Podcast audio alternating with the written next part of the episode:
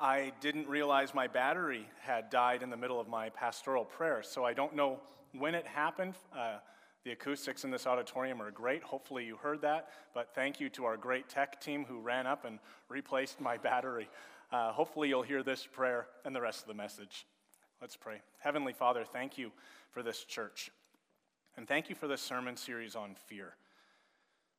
I know for myself, I have been looking forward to what Mel has had to say each week, as I know that that's a challenge that I wrestle with when it comes to anxieties and fear and what is going to happen in the future.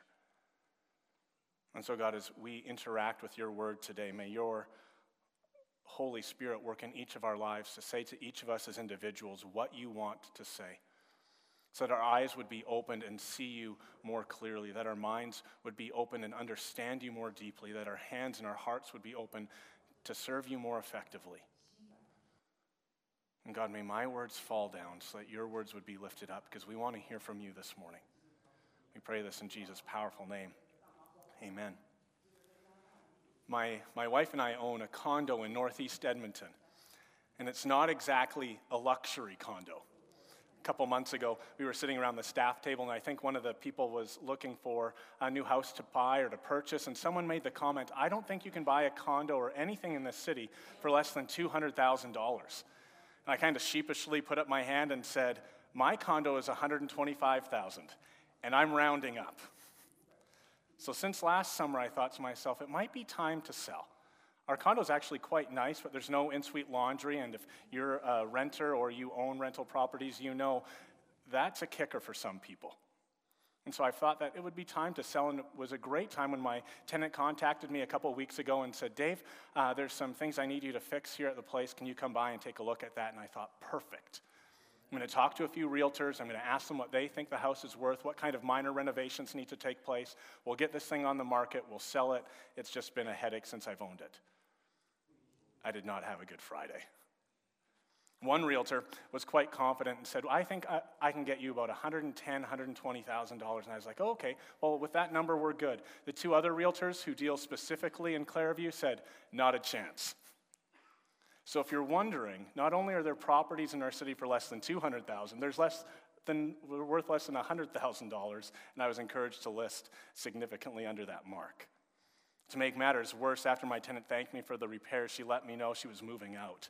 And I started getting this panic attack. Do we sell and just deplete our savings just to get rid of this condo? How much do we spend on renos knowing we'll never make any money back? Do I want to sell or is God asking me to sell? And if God is asking me to sell, what does that mean and what does that look like? What if we can't find another good tenant and the place just sits empty? What if we put in renovations, find a renter, and they ruin the place completely. Why doesn't God just send step by step email instructions as to what to do in situations like this? So last Sunday, I arrived at church with full intention of paying close, close attention to what Mel had to say in his sermon. Not only was I expecting big things, but I desperately needed God to show up, to speak to me. How is God going to rock my world? How is God going to work through this change? How is God going to give me the strength to get through this change? How am I supposed to preach this day, the following week, in the midst of all this change? Can I teach the baptism class and maybe Mel can stand here for one more week? I really like what Mel's sermon title was last Sunday God of the Night. For many of us, our fears come to rest at night. The activity of the day is done, we're left alone in a dark, silent room, and our mind starts to go. How am I going to do in my diploma exams? What school should I go to next year? Is the job that I'm currently in right for me, or is it time for me to move somewhere else? Will my kids ever come back to church? And what role do I have in that? How do I help my family to make wise decisions? Can I afford rent or mortgage or retirement home? Do I have the health to go on this trip that I want to? How do I not fail at fill in the blank? Most of us have fear at some point. What are we supposed to do with it? If you have your Bibles with you, please open them up to Psalm chapter 34. If you don't have a Bible with you, there's Bibles in the pew racks in front of you. And if you don't own a Bible, that's our gift to you this morning. The Bible can be a little bit of an intimidating book, but the opening page will have a table of contents. Uh, under the Old Testament, you'll find the book of Psalms. Flip to that page. The big numbers are the chapter numbers, the small numbers are the verse numbers. And we're in Psalm chapter 34. Allow me to point you out as you're turning there where we're going this morning. I'll be sharing with you an outline. It's kind of like a road map. Pretend we're all on a trip to Jasper together. We might drive by Spruce Grove, and then we'll drive by Edson, and then we'll hit Hinton, and all of those markers are on the way to Jasper. As we go through the outline, all of these markers may not be individual points, but pointing you to the bigger idea. May we taste and see that God is good. If you enjoy taking notes, the first part is an invitation to praise. I've already read it once. We'll read it again. This is verses 1 to 3. I will extol the Lord at all times. His praise will always be on my lips. My soul will boast in the Lord. Let the afflicted hear and rejoice. Glorify the Lord with me. Let us exalt his name together. One of our newest staff members, Russ McDermott, was sharing with me a Trinitarian view of worship. I had never heard of this idea before, so I was quite intrigued when he sat down and he started to unpack what it meant. He explained how mainline churches, those would be Anglicans and Lutherans, as well as the Catholic Church, have a worship that revolves around liturgy and sacraments, and this reflects God the Father. In everything they do, there is very much an order that takes place. The scriptures, the songs, the prayers are picked in advance. If you went to an Anglican church this morning or if you went next week, you could know in advance what would be taught on, what would be spoken about, and even the prayers that would be prayed. Another group of churches have a focus on God the Son, and this is where we fall in Baptist churches, Alliance churches, Evangelical Free, and others. And while we sing each week and we take communion once a month, most of our services revolve around the ministry of the Word of God, with usually about half of the sermon, uh, half of the service being taken up by the sermon. The third group would be our charismatic friends, the Pentecostals, Vineyard, Apostolic, and others who focus on God the Spirit. Like the other two groups, they focus on, um, they practice communion and they have Bible studies, but their emphasis is on charismatic worship. And sometimes we look at the other groups and say, oh, if only you had it right. If you were only like us, where you had robust and solid teaching from the pulpit. But my Anglican Anglican friends will look at us and say, if only you understood history and order and the beauty of communion each, each week. My charismatic friends would look at us and say, oh, if only you practice the spiritual gifts, all the spiritual gifts in your worship service. All three types of groups have their strengths, all three groups have areas in which they can grow. I remember a few years ago, I was listening to a Baptist preacher, and he shared the story of how an individual would constantly arrive late to church and so eventually he tapped the gentleman on the shoulder and he said, I've noticed that you always come just as the singing is about to end and right at the beginning of the sermon. Why do you do that? The man replied by saying something like, I'm not here for the music. It doesn't do anything for me. I'm just here for the message. For the third time this morning, I will extol the Lord at all times. His praise will always be on my lips. My soul will boast in the Lord. Let the afflicted hear and rejoice. Glorify the Lord with me. Let us exalt his name together. One commentator said this is the most beautiful invitation to praise in the entire scriptures. Music is of great importance to Sunday worship. The singing isn't just something we get through before the main event. The singing is an integral part of what we do on Sunday mornings. It prepares our hearts for what God wants to do. Singing praise, even when we don't feel like it, reminds ourselves of the greatness and the holiness of the God whom we're here to worship or learn more about. Singing is an invitation from God to not only seek His goodness, but to taste His goodness, to experience His goodness, to remind ourselves why we're here and what we're doing. A number of months ago, Pastor Tim, who leads our worship ministry, shared the illustration of standing before the king in the courtroom with arms crossed as though to say, What are you going to do for me? But if we were to come into the presence of God, whether as dedicated followers of Jesus or wherever we might be on our spiritual journey, we wouldn't come with arrogance, but we would come with awe and wonder as we sang earlier today, and every knee will bow. David, who wrote this psalm, says, Let us exalt his name together. Now you might be saying, Yeah, but Dave, what if I don't feel like it? What if I don't want to praise? What if I've had just a hellish week and it took everything it does just to get me into the auditorium this morning? You want me to just fake it? Do you want me to be a hypocrite?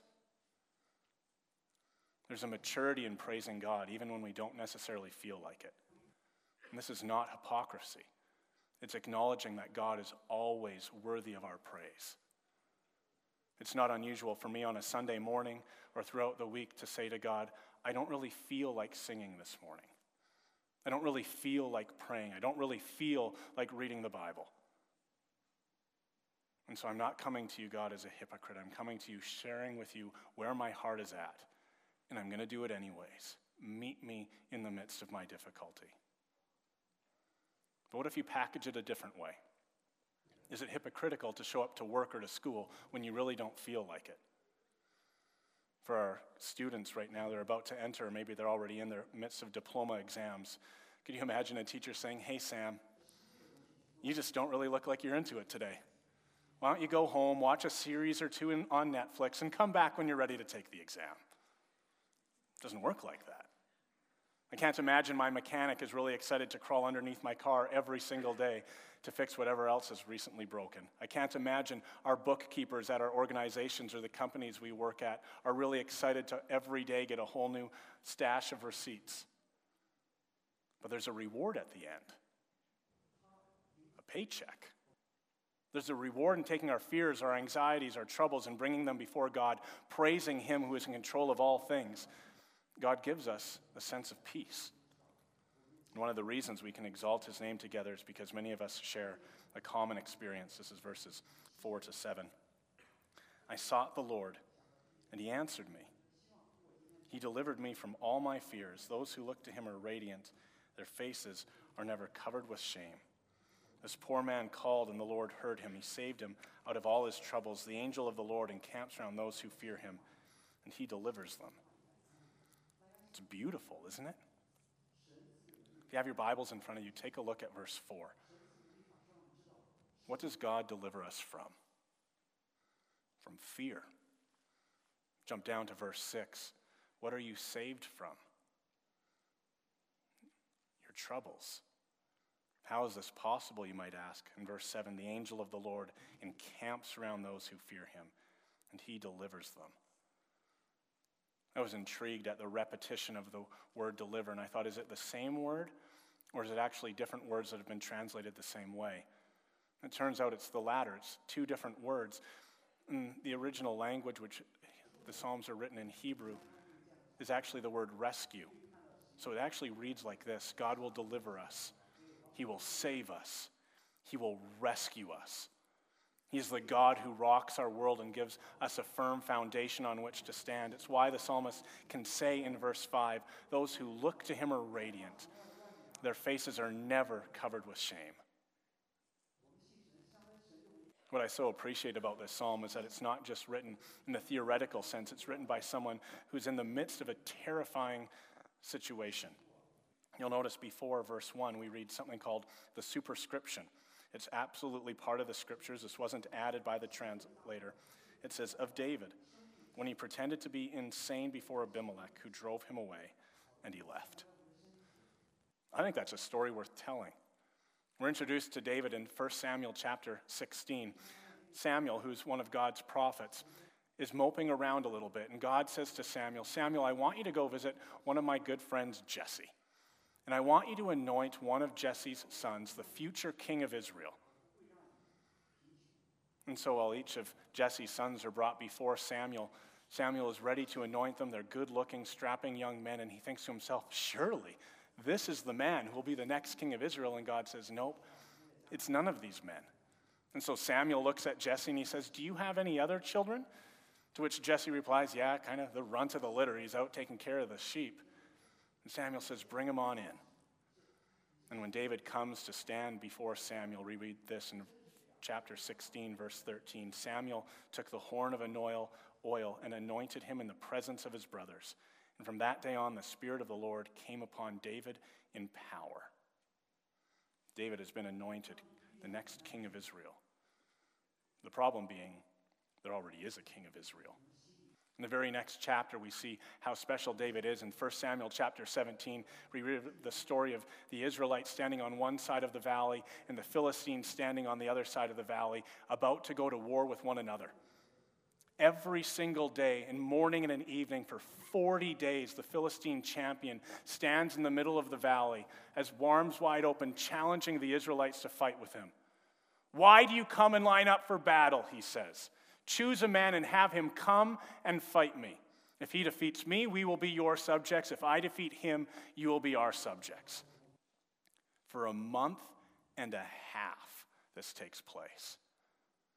The people of Israel are terrified. Who's going to stand against the Philistine champion? One day, David is dropping food off to his older brothers who are part of the Israelite army, and he happens to hear Goliath's challenge. But rather than being afraid like the rest of God's people, he says to his brothers, Who's this bozo thinking he can challenge us? I'll go knock this sucker right out. The king actually lets him try it. As if the mere idea of sending a teenager to fight a military champion isn't audacious enough, David doesn't wear any armor. He simply goes out with a slingshot and a couple stones, and he takes a stone, he pegs Goliath right in the middle of the head, and he dies. The king of Israel, a man named Saul, is so impressed he doesn't let David leave his side.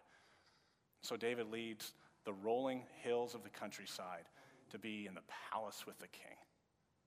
And everything King Saul asks him to do, David is wildly successful, so much so that we see in 1 Samuel 18. When the men were returning home after David had killed the Philistine, the women came out from all the towns of Israel to meet King Saul with singing and dancing, with joyful songs, and with tambourines and lutes. As they danced, they sang, Saul has slain his thousands, but David his tens of thousands. King Saul becomes intensely jealous of David and tries to kill him. So David runs away. And he runs away to the nation of Gath. Even millennia ago, where there is no social media, if you're that famous, people know about you. This is what we read in chapter 21, verse 11. The servants of Achish, another name for Abimelech, said to him, Isn't this David the king of the land? Isn't he the one they sing about in their dances? Saul has slain his thousands and David his tens of thousands.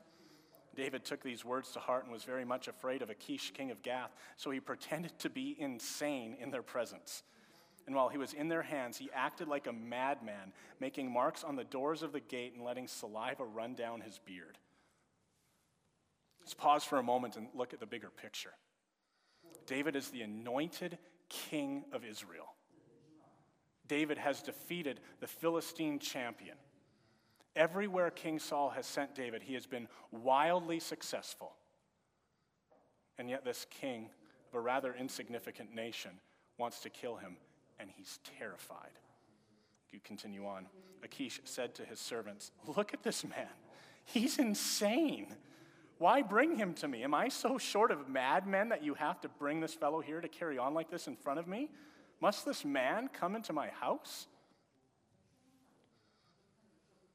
It's at this time that David wrote Psalm 34 of David when he pretended to be insane before Abimelech who drove him away and he left. It's at this time in his life when he invites us to praise God together. The invitation is beautiful. It's as though David is looking at all of us in this room and saying, Whatever you fear, whether it's the exams that are coming up, whether it's making your next mortgage payment, whether it's the health concerns you have, whether two people are trying to kill you, we're all in this together. Let us praise and worship God. And what's amazing in that is that he actually means it. While his fears are probably different than ours, he's saying, Do you fear something? Come, taste and see that God is good.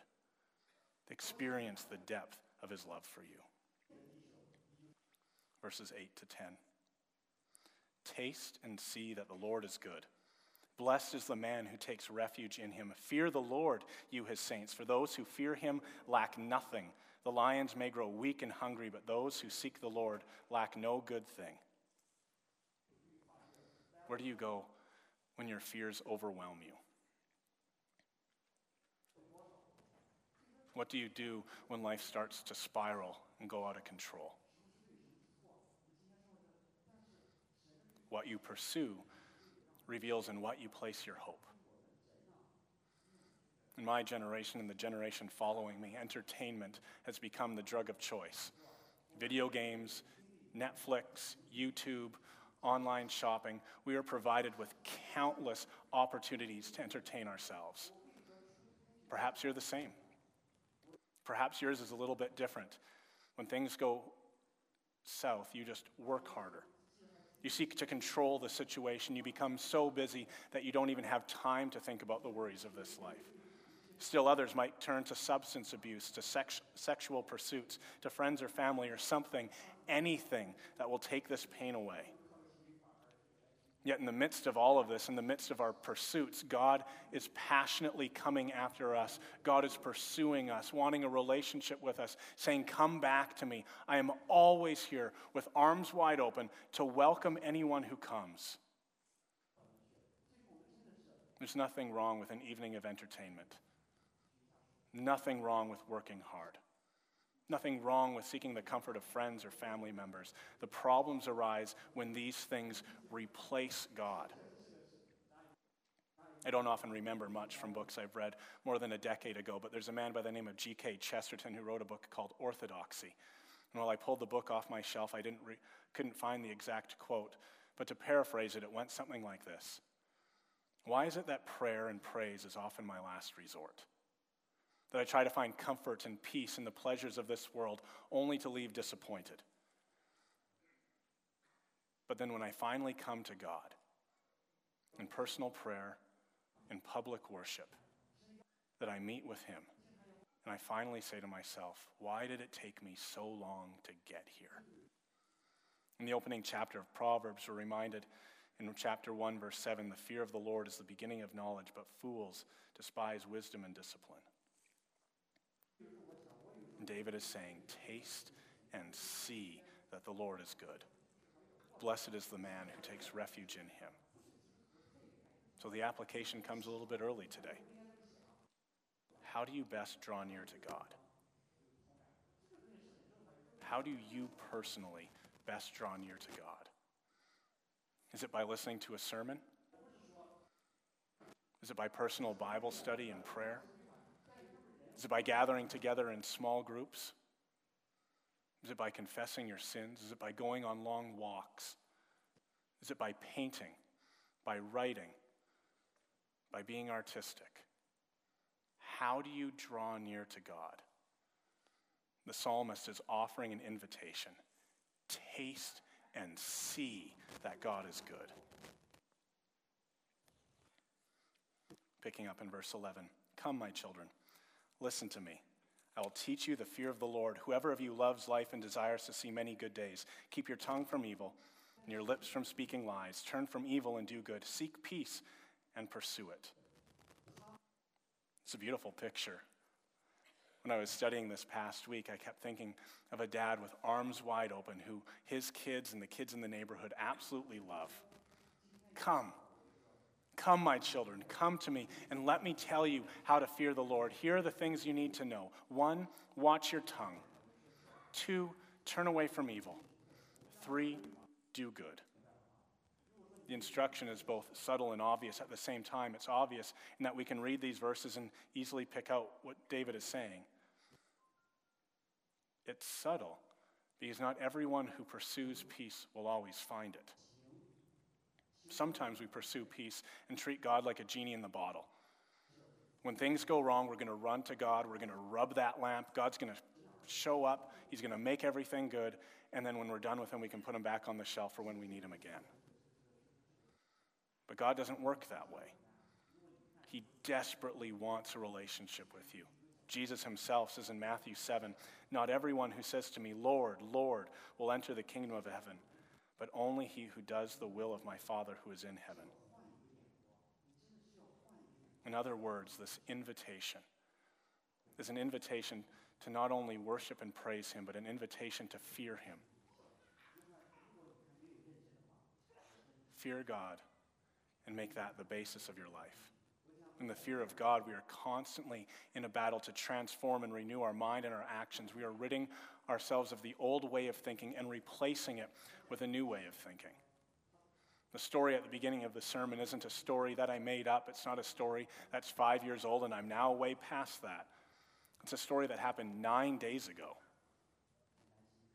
A story in which I came home to my wife kind of frazzled. I don't know what to do. Two days later, when Mel was preaching, I was paying close attention. And one of the things he talked about was name that fear.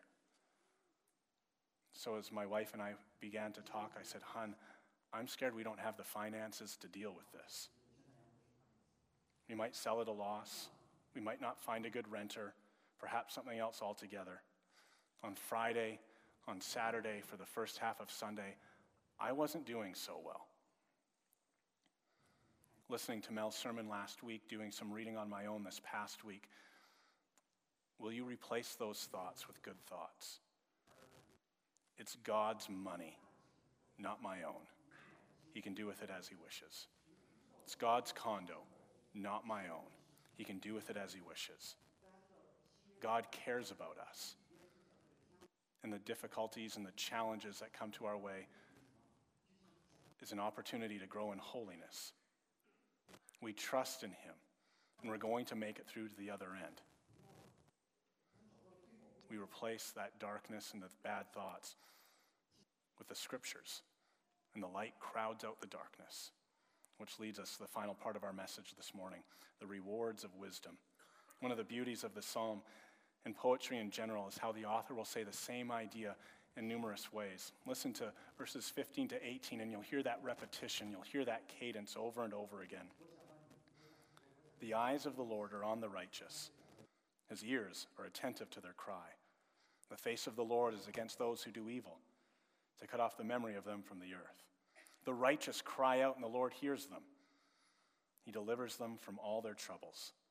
The Lord is close to the brokenhearted he saves those who are crushed in spirit.